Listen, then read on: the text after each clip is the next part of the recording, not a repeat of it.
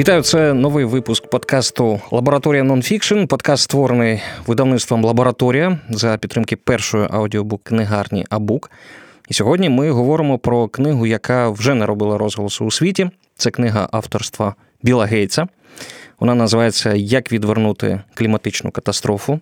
І сьогодні мій гість як ніхто інший в державі знається на питаннях кліматичних змін. Це Роман Абрамовський, міністр захисту довкілля та природних ресурсів України. Вітаю! Вітаю вас. Доброго дня. Ну, перше питання воно буде стосуватися саме Білогійця.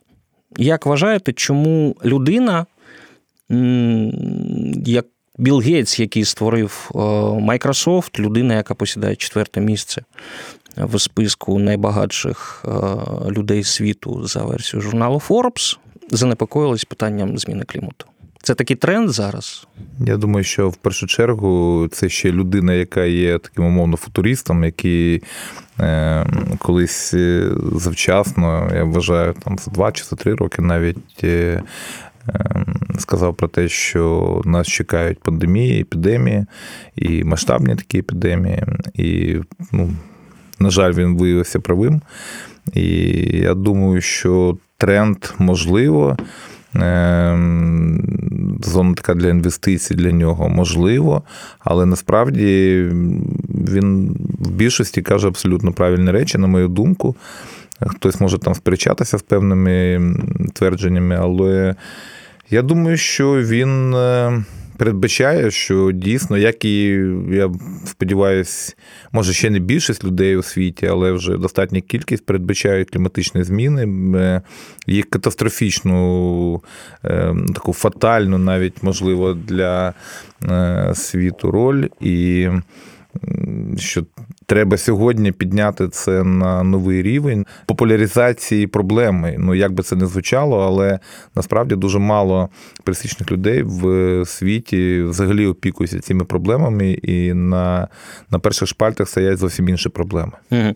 Ну давайте поговоримо зокрема про ідеї Гейтса, які він висловив у цій книжці. Тож він виходить з того, що треба досягти нульового рівня викидів і він з цього вуглецю. починає. Так, і він, він з цього починає, що треба нульовий рівень, треба займатися новими технологіями, аби досягти цієї е, цілі, і е, більше брати від альтернативних джерел е, енергії.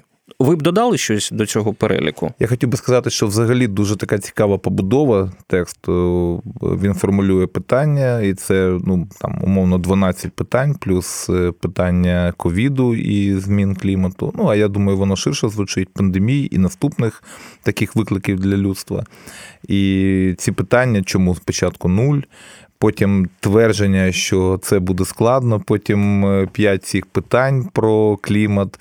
Потім е, вже переходить до секторальних проблем, як ми виробляємо електроенергію, як ми створюємо, виготовляємо речі, як ми вирощуємо їжу, як ми присуваємося, холоджуємося, зігріваємося. Потім він переходить дуже до важливого питання, до питання адаптації та запобігання. І вже воно не звучить як питання, а навіть е, назва розділу звучить як е, ну, умовно, як е, такий підрозділ наших майбутніх дій, які ми маємо робити, щоб досягти нуля.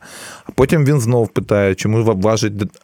Державна політика, яка роль регуляції, потім вже знов план декарбонізації, тобто переходить від питань від того, що втягує в процес читача, він переходить до того, що ну, умовно нав'язує чи там е, е, ну, робить пропозицію щодо. Угу. Вирішення тих проблем, які на початку він ставив. Ну а потім перехід до того, що може зробити кожен. Спробуємо по всім цим е, питанням пройтись. Але перше питання він там, до речі, дуже так детально розповідає про те, що що він має на увазі під тим досягти нуля. Так? Угу. Ну, це баланс. Да, Це досягти баланс. От, Саме баланс. От, от це, це важлива думка, тому що коли ти перший раз про це чуєш, тобі здається, що досягти нуля це взагалі припинити всі викиди вуглецю. А потім ти розумієш, що це баланс. Що якщо ти виробив стільки, тобі стільки треба і відняти.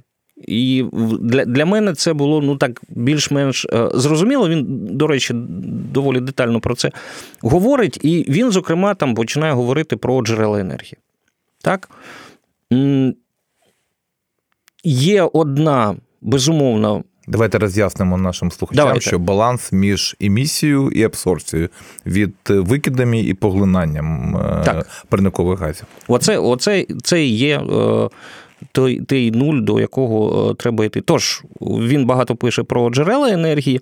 Є одна безумовна перевага нафти, газу чи вугілля. Він дешевий.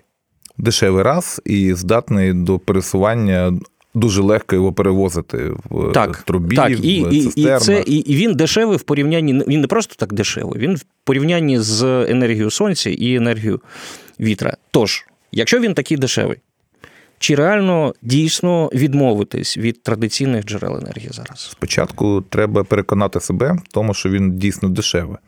Або спростувати це твердження. Дешевий і і про це йдеться в е, книзі, е, якщо не враховувати шкоду довкіллю. Якщо порахувати там lifetime, цей да, період, то буде все зовсім не так. Але все рівно не настільки він е, буде дорогий, щоб фактично конкурувати, з ним могли конкурувати альтернативні джерела будь-які. Але вартість технологій зменшується, і оцей преміум, про який каже пізніше Гейтс, він зменшується. І на, насправді для багатих країн, умовно, для заможних країн, він вже не такий. Ну, не такий важливий стає, що стосується саме джерел енергії.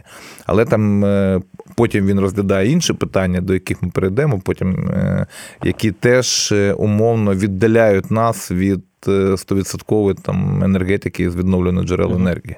Але зараз, якщо взяти нашу державу, давайте говорити про нас. Ми можемо відмовитись від традиційних е, джерел енергії. Я бачу те, що відбувається там навколо вугілля, навколо газу.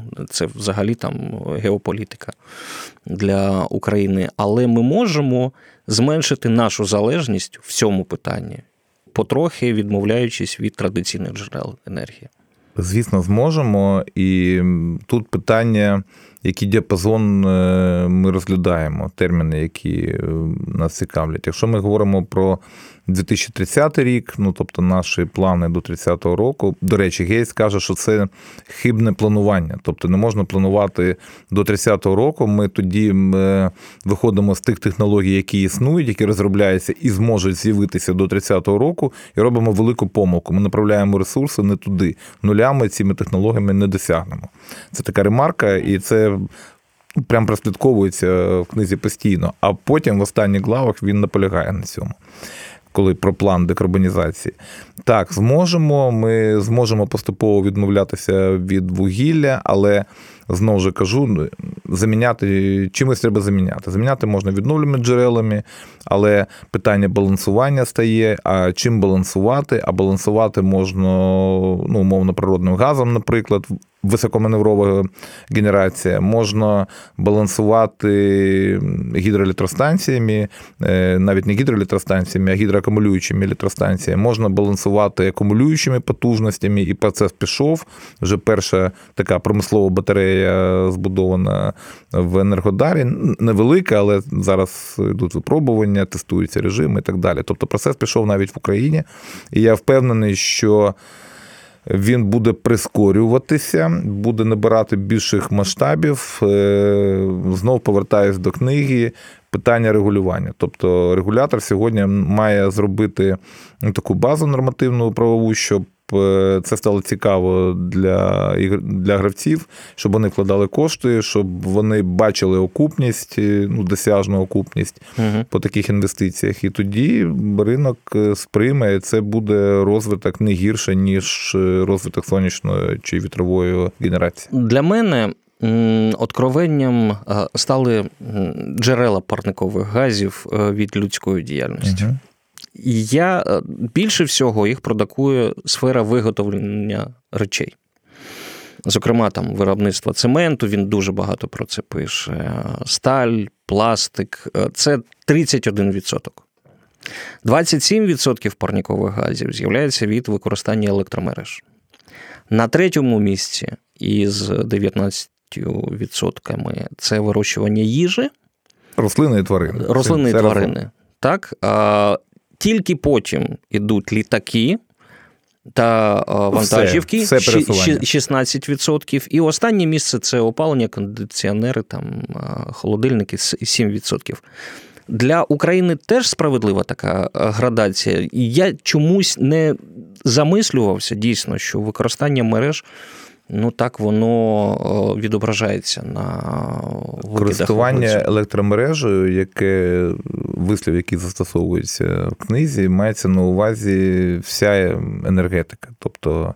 Вся енергетика первинна, яка споживання електроенергії, от вони генерують 27% викидів. Це не тільки ну, саме мережами користування, mm-hmm. це все. Причому ну, не варто забувати, що в виробництві речей також та сама електроенергія теж присутня, там більше, менше.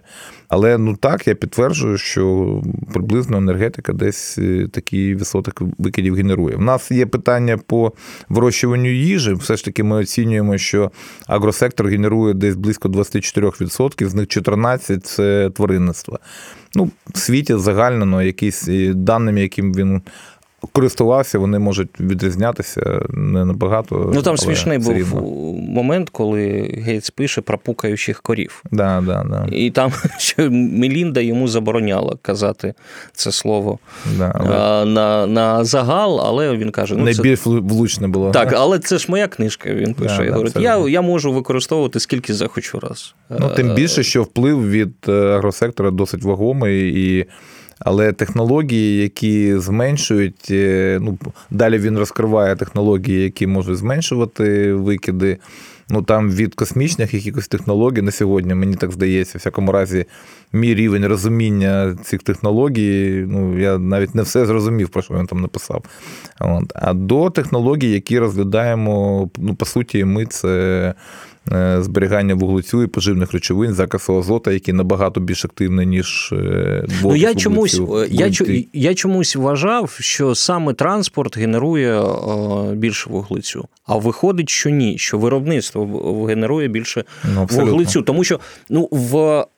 Нашому розумінні, в моєму побутовому розумінні, так, якщо їздять машини, вони там з вихлопної труби вилітає щось, і і це вже шкодить екології. А направду виходить, що ні, що виробництво е, найбільший шкідник е, в світі.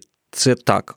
Ну, я скажу, що це природне насправді, бо все, що ми споживаємо, ми спочатку виробляємо. Транспорт тільки забезпечує логістику, по суті, якщо не брати е, особистий транспорт, а він розглядає саме транспорт як пересування ну, глобально.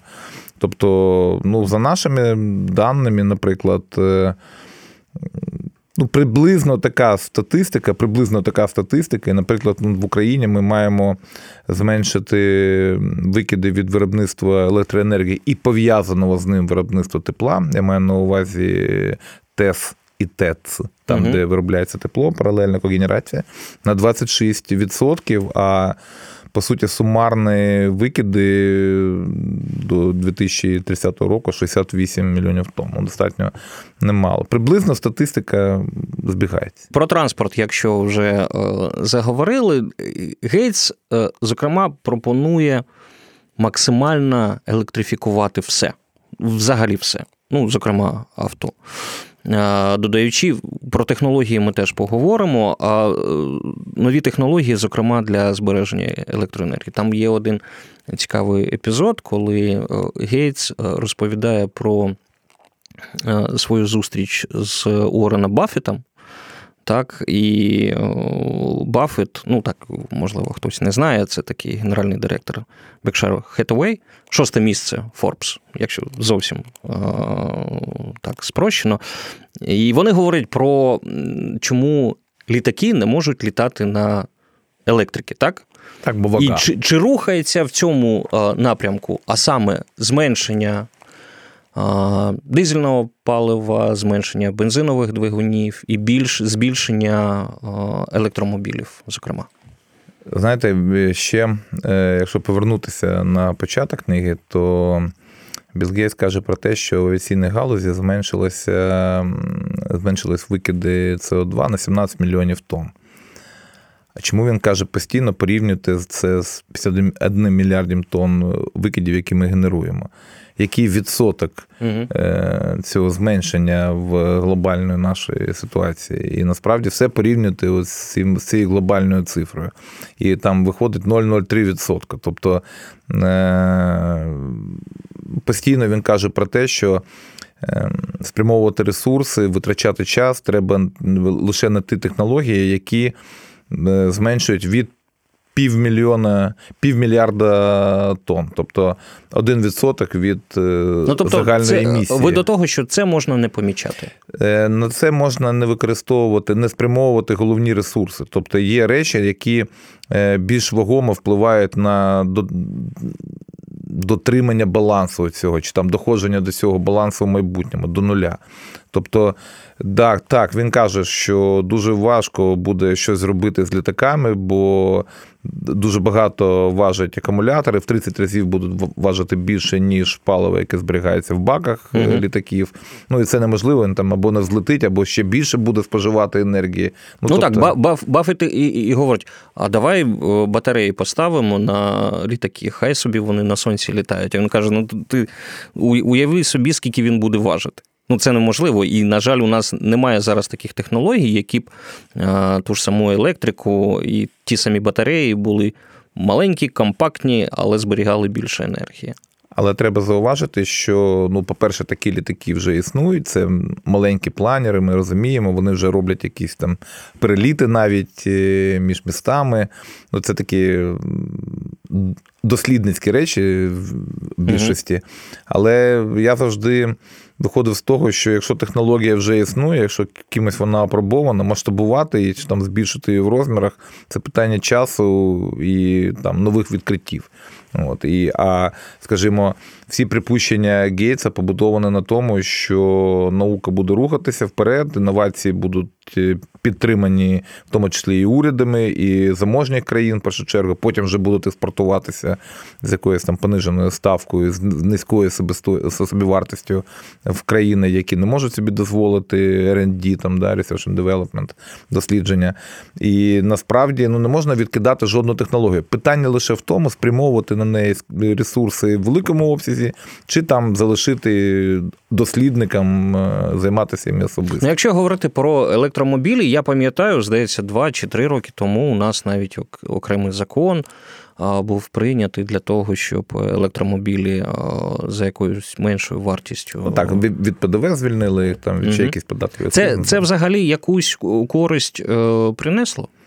Ну, звісно, в нас е, бум електромобілів, і ну, треба відмітити, що насправді, якщо рухатися за логікою там Гейтса, да, чи там взагалі він констатує те, що вже сталося щодо електромобілів, що все треба електрифікувати і паралельно робити так, щоб енергія була чиста. Тобто два таких процеси: все електрифікувати, що можна електрифікувати, і паралельно розвивати відновлені джерела енергії і оцей баланс між. Ем, буде тавтологія між балансуванням угу. і виробництвом чистої енергії зі всіх джерел, які тільки можливі.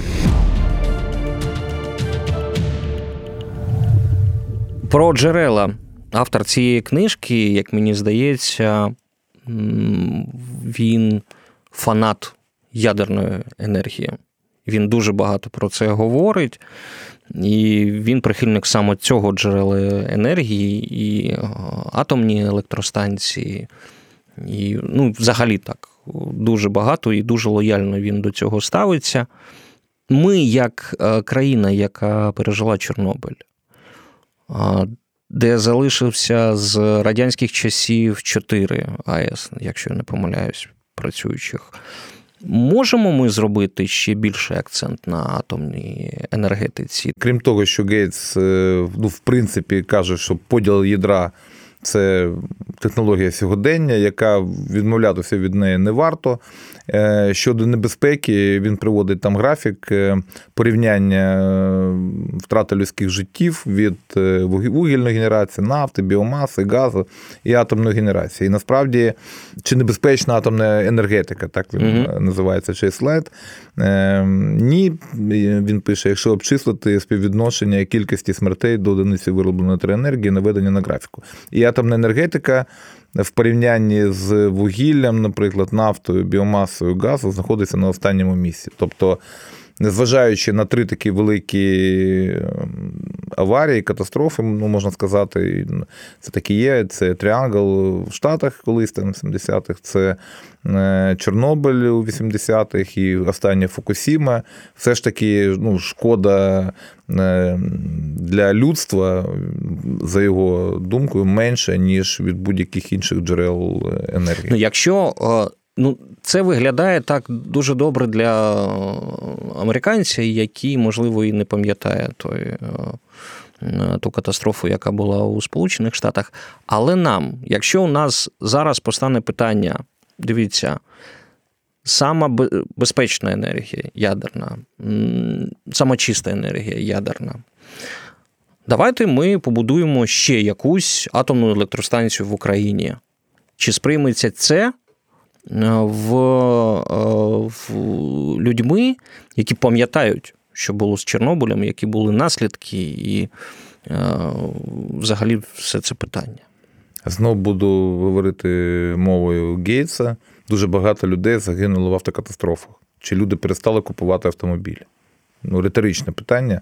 Я скажу, що е, зі всього треба робити висновки. Не завжди висновки, які робляться, мають бути заборонити чи відмовитись гарний висновок е, максимально приділяти увагу безпеці, гарний висновок е, розвивати технології, гарний висновок будувати атомні електростанції, які є безпечними.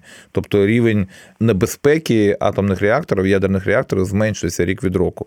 Так, на набагато більше проведено досліджень. Чорнобиль навчив. Дуже багато було і наукових робіт проведено. І Фукусіма ще раз навчила, і і дала нам ну, світу взагалі дала додаткові такі джерела небезпеки для ядерних реакторів. Да? Там було пов'язане будівництво з системою охолодження морською водою. Але ну, насправді ми вчимося, і є зараз технологія, яка ну, розглядається, є вже і дослідні зразки там, модульних реакторів, які, по-перше, є маневровими, тобто вони можуть е, зменшувати відпуск електроенергії значно, потім збільшувати і робити це досить часто. Це перше. А по-друге, ну на сьогодні навіть е, звичайні такі в лапках е, реактори, вони настільки ну, вже. Ем, небезпечні, скажімо так, що ну насправді говорити і порівнювати їх з реактором РБМК, який Е, був на Чорнобилі, ну досить важко, тому що ну, в першу чергу цей реактор, так, якщо чесно казати, був спрямований на те, щоб виробляти військовий плутоній. Ну, та не, І і побічно видавати ще і потужність електричну. Угу. Ну, от, І це правда на, на, насправді. Тобто Гейс про це пише, що так, треба приділяти увагу безпеки, але не відмовлятися від технології, яка насправді є вуглецево безпечною. І він бачить більшу небезпеку в тому, що я, ми... я, я хочу спитати про суспільний резонанс. Ну, мені здається, ну люди, як на мою думку, вони не дуже е, полюбляють цифри. Але якщо їм сказати, ми будуємо зараз атомну станцію, навіть в тому самому Чорнобилі. Та картинка, яку вони бачили, яка сформувалась відношення до е, наслідків е, Чорнобильської катастрофи, вона буде е, затуляти то, той раціональний підхід, про який, зокрема, пише Гейтс. Чи можна це змінити, чи треба міняти, і взагалі, чи плануємо ми побудувати атомну якусь нову електростанцію? Ну, плани такі є, по-перше, у енергоатома і по добудові Х3, Х4 на Хмельницькій АЕС. Але ну, у нас є купа питань, як у екологів до цього проєкту, і все ж таки ми вважаємо, що так, треба будувати атомні станції, але все ж таки з новими технологіями. Ну, навряд чи це мають бути технології російські, враховуючи наші і відносини, і агресію Росії, які, ну тобто, таку контрпродуктивність дій Російської Федерації завтра можемо залишитися без обслуговування, без палива, там що без чогось. От, Але в світі світ не зійшовся кліном на російських технологіях. Є, є інші, є американські. Та, є американські технології, да, я, я кажу знову, з'являються нові технології, модульні реактори. Треба розглядати і цей напрямок, і мені здається, він такий більш перспективний. Зараз, до речі, проходить процедура трансгранічної оцінки впливу по проєкту Х3Х4. Ем, ми чекаємо на останні вже зауваження країн, які виявили бажання прийняти участь в транскордонних консультаціях. От, І будемо дивитися. Ну, В нас є думка е, по цьому питанню. Якщо конкретно по ньому, я думаю, що нам не вистачить часу, я можу довго говорити про це. А якщо про розвиток ядерної енергетики, як такої, безпечної енергетики, то я не можу сказати, що це не шлях людства. Дивіться, я згадав про цифри. Дійсно, в книзі Гейтса до біса е, цифр. Я там запам'ятав одну, вона так, ну, чим простіше, тим вона краще е, заходить в голову, е, що кожна додаткова котлета в будь-якій точці земної кулі вона забирає дерево в Амазоні. Е, це мається на увазі про що? Це про те, що ліси Амазонки вирубують задля пасовиськ. Пасовичне. Так, і з 90-го року площа Амазонського лісу зменшилася на 10%. Я про ліс ще спитаю, я зараз про їжу. Ми в тому числі є аграрною країною. І хочемо бути ще аграрнішою в тому сенсі, що виробляти не тільки там умовно збіжжя, але й продавати макарони. Ну, як там в Італії, так? Чи прораховує хтось зараз екологічний ефект цього бажання збільшити виробництво? Цього бажання збільшити економіку, і чи звертає на це увагу, зокрема, в уряді? Е, чи вкладається український бізнес в питання змін клімату? Тобто не тільки заробити, але десь там ми ще думаємо про екологію і про наслідки саме для екології, коли ми створюємо нові підприємства, нові заводи. Як з цим? Щодо чи є така людина, вона перед вами, це мій обов'язок рахувати, що буде з кліматом і з довкіллям, в тому числі станом довкілля за рахунок інтенсифікації агровиробництва. Питання в тому, за рахунок чого буде інтенсифіковані? За рахунок збільшення площі релі я категорично проти. Тобто ми і так досить розорена країна, і на дев'ятому місці останні там підрахунки були колись на другому навіть. На дев'ятому місці по розореності. Чи треба ще збільшувати площі? На мою думку, ні. Є різні думки, одразу скажу в уряді. Чи е, треба зменшувати площі реля, виводити малопродуктивні, деградовані землі з е, циклу агровиробництва? Повністю впевнений, що треба. А якщо узагальнити, то хочу сказати, що якщо збільшення продуктивності виробництва агропродукції буде відбуватися за рахунок інновацій, за рахунок точкового внесення чи там точного внесення добрив за рахунок е, нових технологій, no-till, там low-till, middle-till, там їх багато, я можу там помилятися в назвах, але думаю, що десь приблизно правий. То ми підтримуємо, тобто є такі, знаєте, стрибки. Е, і технологічне в тому числі. Тобто це нові види культури, які будуть вирощуватися, там е, нові добрива, які нові е, засоби захисту рослин, які менше впливають на довкілля, але точково борються зі шкідниками. Тобто всі інновації, які можуть бути, які інтенсифікують аграрне виробництво, ми проти єдине генетично модифікованих структур організмів. ну ясно, як екологи, але теж готова до дискусії. Тобто, ну, остаточної думки немає в світі навіть. Ну, шкідливо, не шкідливо, але е, для біорізноманіття ну, точно не гарно. Ну, от, І такі технології ми, напевно, не будемо підтримувати. А всі інші технології, які не пов'язані зі шкодою довкіллю на тих самих землях.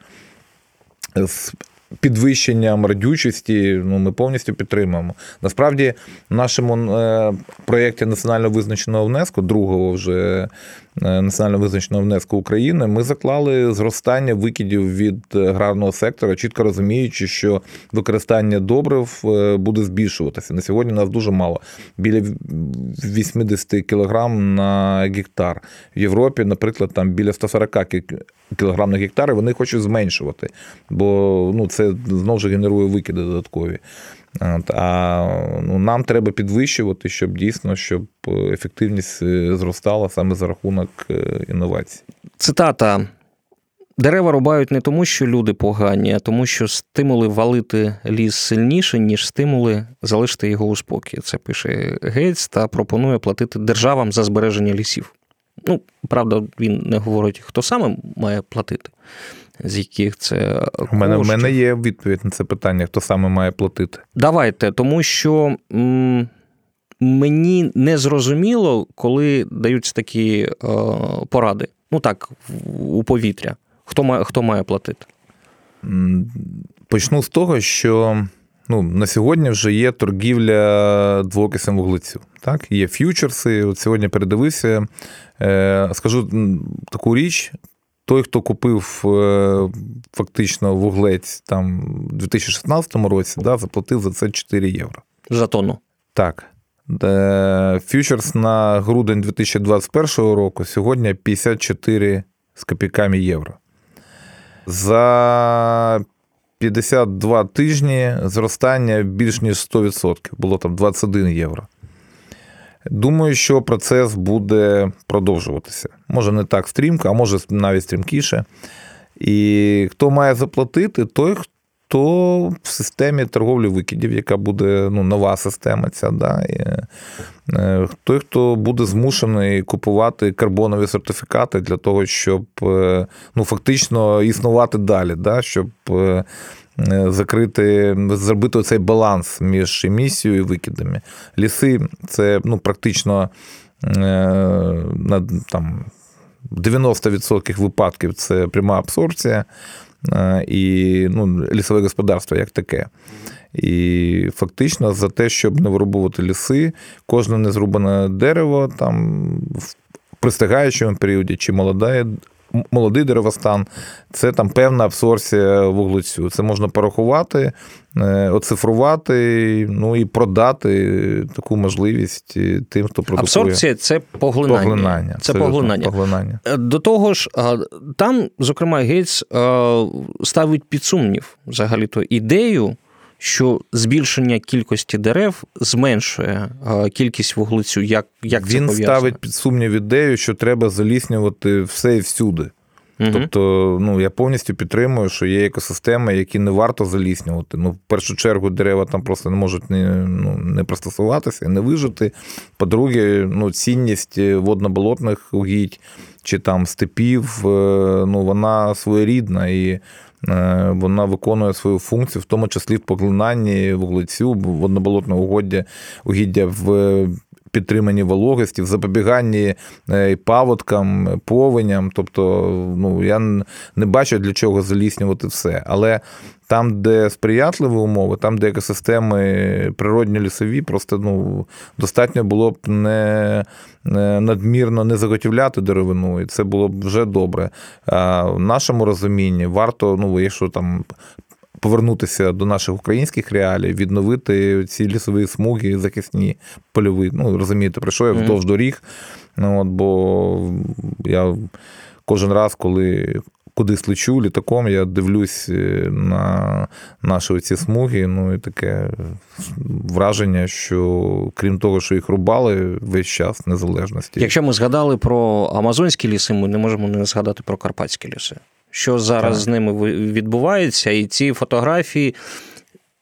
Я так розумію, що деякі з них е, маніпулятивні, коли Абсолютно. показують е, один там холм там за 10 років він інший, лисий такий стоїть. Я розумію, що це планова була вирубка. Він не за 10 років, він буквально за 2 місяці став таким. І Чи добре, що це погано, чи погано, так погано. І ми перейшли зараз до вибіркових рубок. Ну, крім того, що ми, в принципі, захистили схилові оці ліси карпатські, і берегозахисні, і протиразійні. Е, ми їх захистили, що взагалі їх не можна рубати суцільними санітарними, там іншими суцільними рубками. То ми перейшли навіть там, де нема прямої заборони, ми домовилися з ну не те, що домовилися, а таке адміністративна вказівка. І, Але ми опробували на на прикладі Львівського управління, і насправді вибіркові рубки нас цілком задовільняють економічно, тому що вибираються тільки окремі деревостани, які стиглі, не вирубуються під лісок. Ну, коли рубається повністю, то все рубається. Тобто економіки в тому часто немає. Це і негарна деревина, тобто вона така не класна, і плюс підлісок, а це витрати, в тому числі палива, людських ресурсів. Ми перейшли на вибіркові рубки і не зменшимо площ, не будуть цих лисих галявин. Але ну, в більшості те, що ми дивилися на тих схилах, які от останнім часом показували, там є лісорубні квітки, це планова робота угу. з заготівлі і потім лісовідновлення. Ну, тобто з е, Карпатським лісом ви вважаєте, у нас все гаразд? Я вважаю, що комплекс заходів, який вже був е, примінений до цих лисів, і те, що ми робимо сьогодні, це і закони про ринок деревини, і стратегія управління українськими лісами, яка вже на погодження в заінтересованих органах. Цей комплекс заходів збереже ліси Карпат. Ми один раз вже згадали про о, зелений преміум. Так? Я ще раз е, поясню, що це таке. Це різниця в грошах між е, використанням екологічно чистих джерел енергії та традиційних. Для прикладу, це теж е, з книжки. Літр авіаційного палива коштує 59 центів, літр покращеного біопалива 1 долар 41 е, цент. Ось ця різниця у 82 центи і є той самий зелений преміум. Його потрібно зменшувати, щоб зробити екологічне чисто виробництво будь-чого взагалі вигідним. Так? У нас є в якихось сферах переваги екології над неекологією. Є щось, що виробляти вигідніше саме екологічним чином, чим навпаки. Е, ні, на жаль, сьогодні екологічний зелена, верніше, цей преміум присутній ну, майже у всіх, не майже, а у всіх е, сферах і суспільного життя, і промисловості. Е, ви назвали такі ще ну, не вражаючі преміум, а є преміум по судновому паливу, наприклад, 0,34 Е, долара коштує звичайне, ну, розрібна ціна за літр звичайного палива, да, і 2 долара 39 центів коштує електропаливо за той угу. самий обсяг енергії. Тобто, ну, фактично можна сказати, що найкращі технології ще недосяжні. І треба зробити дуже багато і пройти пройти цей інноваційний шлях, щоб досягти того, щоб е, ну, хоча б для заможних країн ці супер такі інноваційні технології стали досяжними, їх можна було б використовувати, не сплачуючи занадто великий преміум. А з чим це пов'язано? Що якщо преміум буде дуже високий, то ну, навіть регулюванням буде дуже важко е, змусити використовувати ці нові технології, тому що є і суспільні інтереси, є певна конкуренція між країнами, в тому числі. Ну, це буде зробити дуже важко. І Гейтс про це пише насправді. Знаєте, я знаходжусь якось так під впливом зараз той цифри, яку ви сказали стосовно фьючерсів на викиди СО2. Це виходить так: якщо люди покупають зараз, це там скільки 54 долари, ви сказали, так, за за тонну, так. це значить, що економіка буде працювати. Це значить, що будуть виробляти ще більше.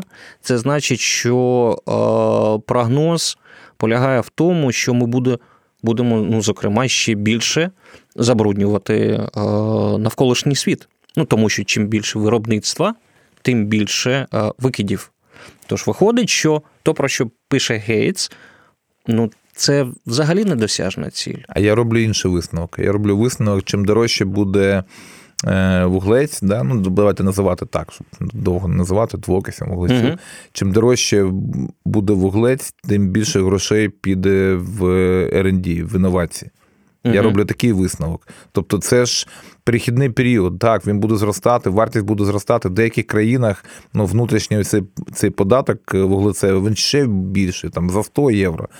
І це спонукає е, і уряди, і компанії вкладати гроші в розробки, в дослідження, в інновації.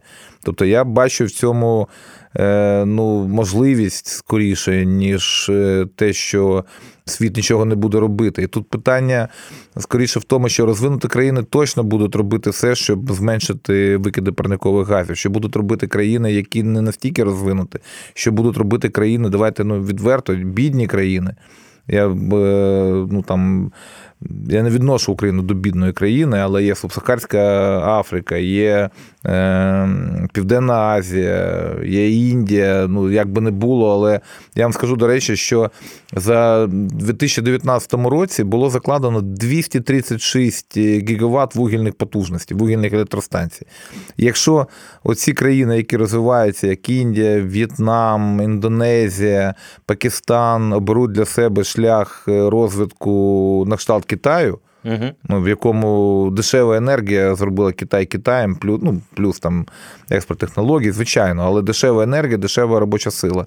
То нас чекає катастрофа. І що б ми не зробили, розвинуті країни, щоб не зробили, вони не впоруються просто з тим, що А якщо вони ще почнуть будувати з того самого цементу, про який дуже багато пише. Ну, з тої самої сталі, яка в в основу якій закладена ця цепочка вугіль кокс метал, да, Тобто це і локальне забруднення, ще це і двоки сірки, це і NOx, це і пил, і плюс до того це ну, масштабна емісія парникових газів за рахунок е, змісту в сировині вуглецю. Тобто, ну звісно, плюс цемент, де практично ну, уникнути на мою думку, майже неможливо емісія. На думку Гейтса, і він інвестує. Він написав про це в компанії, які е, пробують зменшити там на 70% е, парниковий ефект за рахунок.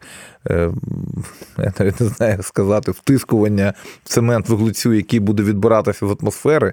Ну, Сьогодні звучить фантастично, да? Угу. але ну, це Гейтс. Це людина, яка завжди була на крок попереду. Ну, До речі, я як Профан, я не розумію. Ну, якщо там вже стільки вуглецю у нас в атмосфері, і він теж про це пише, чого його не можна забрати з тої атмосфери? Як, як Якось його спіймати і зменшити, і тим самим зменшити е, там нагрівання атмосфери, і всі ці кліматичні е, зміни, і відкласти до незрозуміло яких там часових рамок е, ті самі плюс 2 Е, градуси. Бажано плюс півтора. Плюс півтора, так. Да, Бо якщо буде півтора, то на 33% збільшаться всякі там природні явища, які пов'язані з кліматичними змінами. Якщо буде плюс 2, ну за його твердженнями, я не перевіряв, то 100%, на 100%. Це вже ну, трагедія практично.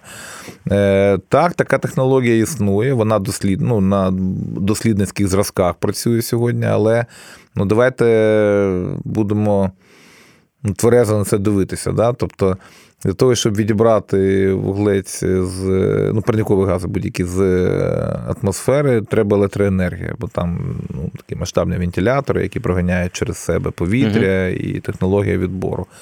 Е, електроенергія в нас не вся зелена далеко. Але він каже про те, що коли ми зможемо в балансі електроенергії досягнути нуля, то в принципі це буде технологія, яка буде мати розповсюдження. От. А є ще точковий відбір на джерелах викидів е, вуглецю. Він простіше. Я знаєте, як е, виробництво вуглекислоти, да, такої ну, побутової, які ми в газованих uh напіях. Там, напоях бачимо, чи там при е, зварюванні використовується металів. Виробництво полягає саме в тому, щоб відібрати за рахунок адсорбера десорбера, просто відібрати угу. двокись вуглецю, зжижити її. Ну і я до чого? Я не бачу вихід. Якщо не відбудеться зміна якась парадигми в технологіях, і ми щось не вигадаємо такого, чого ми про що ми зараз не знаємо, той цикл, в якому живе зараз людство, воно не зміниться. І навіть для того, ви говорите, що навіть для того, щоб зробити якісь захисні методики там по уловлюванню того ж СО2, нам все, все одно потрібна буде та енергія, яка виробляється не екологічно. Тож технології це єдиний вихід. А має бути екологічно. Такий Гейтс не бачить. По суті, він починає з того, що ну, існуючими технологіями досягнути нуля неможливо. Треба вкладати кошти в дослідження, треба стимулювати, треба змінювати регулювання для того, щоб провадження технологій прискорити. Е, ну, Якщо дивитися сьогодні на, на ті заходи, які ми. Плануємо навіть до 30-го року, то він теж не бачить. Він він чесно про це пише. Навіть він, що ми почали, що він вважає е, оці етапи декарбонізації там, до 30-го року і відповідні заходи, він вважає хибними, тому що. Це не дасть нам, це ми втратимо час і не досягнемо цього нуля. Треба просто зробити одну просту річ.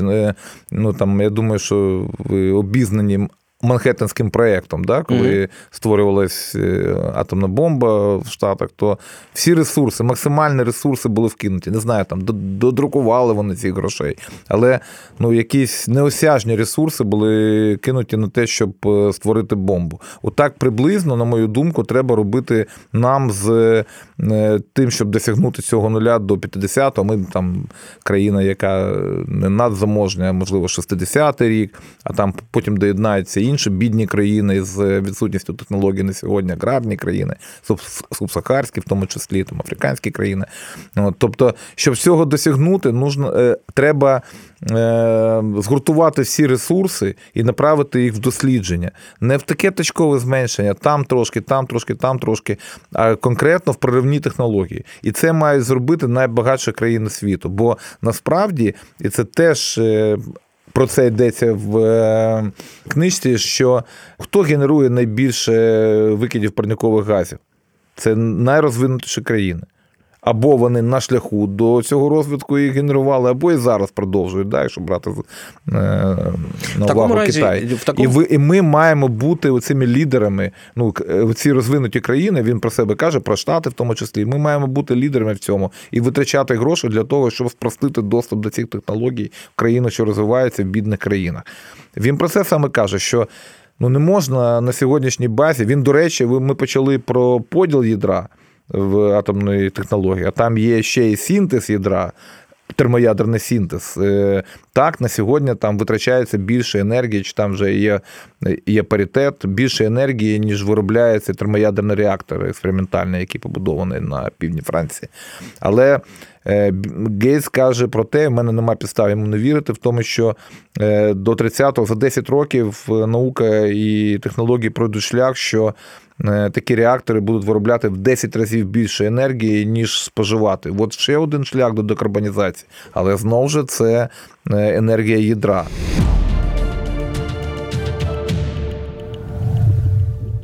Давайте нагонимо трохи так саспінсу. Що буде в Україні, якщо ну, не будуть знайдені ці нові технології, будуть відбуватись зміни клімату? к 30-му року. Давайте Ви про так. наслідки? Про наслідки. Що що зміниться в Україні, якщо нічого не робити зараз е, з змінами клімату? Ну, я не футуролог, можу тільки виходити з досліджень наукових, які, до яких маю доступ, але ми зараз е, якраз ем, розробляємо стратегію адаптації, екобезпеки та адаптації до змін клімату до 30-го року. І, і насправді ну, назву такі ризики найбільш вражаючі. Да? Це затоплення прибережної території. За рахунок підняття рівню, рівня світового океану, ну ви розумієте, да? тобто таяння льодовиків, плюс підняття температури, розширення, ну, фізичний процес угу. розширення вод, тобто води стає більше, ну розширюється. Це Крим затопить? Прибережні території це всі території нашого узбережжя, всіх морів. І Наскільки це Чорне. збільшення? е, Ну, різні дані, там від пів метра до метра, але ж ви розумієте, це середня по палаті, да? як і температура. Температура збільшиться на 2 градуси, це не означає, що рівномірно в цьому світі на 2 градуси збільшиться температура. Десь вона збільшиться на 20 градусів. І вже такі процеси йдуть. Тобто зараз там, там при сьогоднішній ситуації є, є країни, в яких середня температура вже збільшується на 2 і на 3 градуси. Ну, це дуже багато. Тобто затоплення прибережної території раз. Е, збільшення зон ризикованого землеробства. Це прискорене апос- е, апостелювання територій наших земель, це зміщення цих зон е, з півдня на північ, це польові бурі. Це, ну, я не хочу навіть казати, ну поки що нема таких підстав казати. Це все може бути. Це можуть бути якісь потужні циклони. А що таке циклон? Десь води багато, десь її мало. Ми побачили в минулому році наші Карпати, українські Карпати, які дуже сильно постраждали від паводків, бо кількість опадів була просто ну, дуже значна. І е, жодна екосистема лісу не справилась би з таким, такою кількістю Я опадів. десь Ми чув, це доводили. Я десь чув, що можна буде виноград вирощувати, робити віно там десь, я не знаю, там В Сумській області, В Сумській області. Ну, е, не знаю, чи вистачить вологі для того. Я не там я не виноградар, мені важко, не аграрій взагалі. Мені важко щодо умов, які сприятливі для тієї чи іншої культури. Але я хочу сказати, що в принципі вражайність може впасти. Це перше, ми можемо е, фактично втратити в е, виробництві їжі. Ну, в такої все враховуючи, навіть е, покращення технологій вирощування, там внесення більше добрив, е, цей період вегетативний буде зменшуватися. Тобто це теж е, виклик. І ну, насправді заходи по адаптації треба приймати вже сьогодні, е, проводити їх, консультуватися з вченими, дивитися на дослідження світових е, спільнот наукових. І фактично ми такою роботою зараз займаємося. Е, Я скажу, що заходи з адаптації це дати сигнал бізнесу, що йде будувати доцільно, а що вкрай недоцільно, на яких територіях, ну, наприклад. тобто, де буде вплив. Ну, наприклад, будувати там виробництво у прибережній зоні, ну, напевно, недоцільно, бо є ризик затоплення. Да? Наприклад, треба попередити аграріїв, що є ризик затоплення земель. До речі, якщо пам'ятаєте, Гейтс пише про цікаве таке дослідження і про відкриття скуба рису. Uh-huh. Да, такого підводного рису, да, який може там до двох тижнів знаходитись під водою у разі паводків чи повені. Ну, Тобто такі речі теж треба робити. Я, Знову ми повертаємося до інновацій. Ну, от, І така масштабна адаптація має бути. Він пише про те, що навіть уряди мають подумати про те, щоб побудувати такі місця охолодження. Да? Ну, Це йдеться там не про Україну, напевно, де в нас все ж таки благополуччя населення ну, в більшості дозволяє там засоби кондиціонування використовувати. Mm-hmm. От, Хоча енергетична бідність теж існує. І насправді ми не можемо зараз сказати, що буде через 10 років, але маємо адаптуватися. до цього. Ми дуже багато поговорили про державу і майже нічого не поговорили про особисту людину. Що кожен з нас може зробити для покращення клімату? Такий самий цікавий розділ насправді з цієї книги. Таке, знаєте, мені склалося враження, що автор втомився. Ну і він починає з того, що треба приймати участь в органах місцевого самоврядування, треба угу. писати, дзвонити, долучатися там до раундтейбл, як він ну, до круглих столів. Круглих да. столів, так. Треба е, обиратися в конгрес. Ну, якось іссяк. Іссяк ну, мені здається, до, що, до кінця книжки. Да, мені здається, коли мені задають таке питання, мені найважче на нього відповісти, тому що мені здається, що спочатку уряди мають зробити все, що від них залежить. І в першу чергу, і, до речі, ця книга цьому сприяє, бо я її для себе, коли прочитав, я так розділив її значимість. Це клімат для чайників десь на дві третини. В гарному розумінні цього слова. Вона популяризує проблему і такою доступною мовою е, вказує ну, саме з чим ми боремося, чого ми маємо досягти, як цього досягти, які є перепони на цьому шляху, ну і так далі. Тобто відкриває таку шпарину да, е, для. Е, ну, для пересічного читача, mm-hmm. який не дуже опікується. Навіть це може бути людина з вищою освітою, там з декількома, але не дуже опікувалася ніколи цим питанням, і тому е, їй буде цікаво прочитати цю книгу. Е, далі, з того, що залишилося, ну, напевно, відсотків 30 це такий продакт плейсмент компанії чи там напрямки інвестування фондів Гейтса чи Біла Гейтса особисто. І він дуже часто повертається до того. Всю компанію я проінвестував. Це непогано, не добре, ну як є. От. І те, що залишилося, це дійсно навіть для мене були певні відкриття. Да? Тобто е, відкриття, що світ працює над е, технологіями, про які я навіть не чув і своєму стиду, е, що такі технології взагалі. Мають право на життя, що вони дійсно покращать нам е, наші позиції в боротьбі з кліматичними змінами. І я ну, ну для мене це були там певним чином відкриття. Я поділився з колегами своїми. і Ми навіть в програму нашої адаптації, ну ми такі футуристичні речі не закладаємо, але деякі з ідей Гейтса щодо адаптації, там є окрема глава, яка якраз спрямована на, на заходи з адаптації, адаптація до потепління вона називається. І фактично ми там щось будемо використовувати. Ну на цьому я буду дякувати. Це був подкаст Лабораторія Нонфікшн, подкаст, який був створений видавництвом Лабораторія за підтримки першої аудіобук в книгарні Абук. І сьогодні ми, а це я, Валерій Калниш та Роман Абрамовський, міністр захисту довкілля та природних ресурсів України, обговорювали Біла Гейтса та його книгу Як відвернути кліматичну катастрофу. Дякую.